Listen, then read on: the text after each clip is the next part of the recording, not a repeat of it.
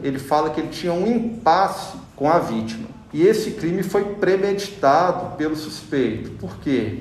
Ele portava na sua cintura duas facas e no dia do crime ele ligou para o estabelecimento lá onde a vítima trabalhava e solicitou o número da vítima.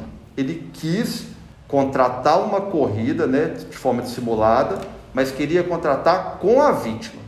E aí o atendente, de fato sem dolo algum, passou o telefone da vítima. Visando que a vítima não o reconhecesse, o suspeito alterou o seu nome no aplicativo de celular e fez a ligação. Com isso, a vítima não sabia de fato quem que é que fazia o contato com ele e aceitou a, a corrida sendo marcada ali em frente à igreja no bairro Moeiro.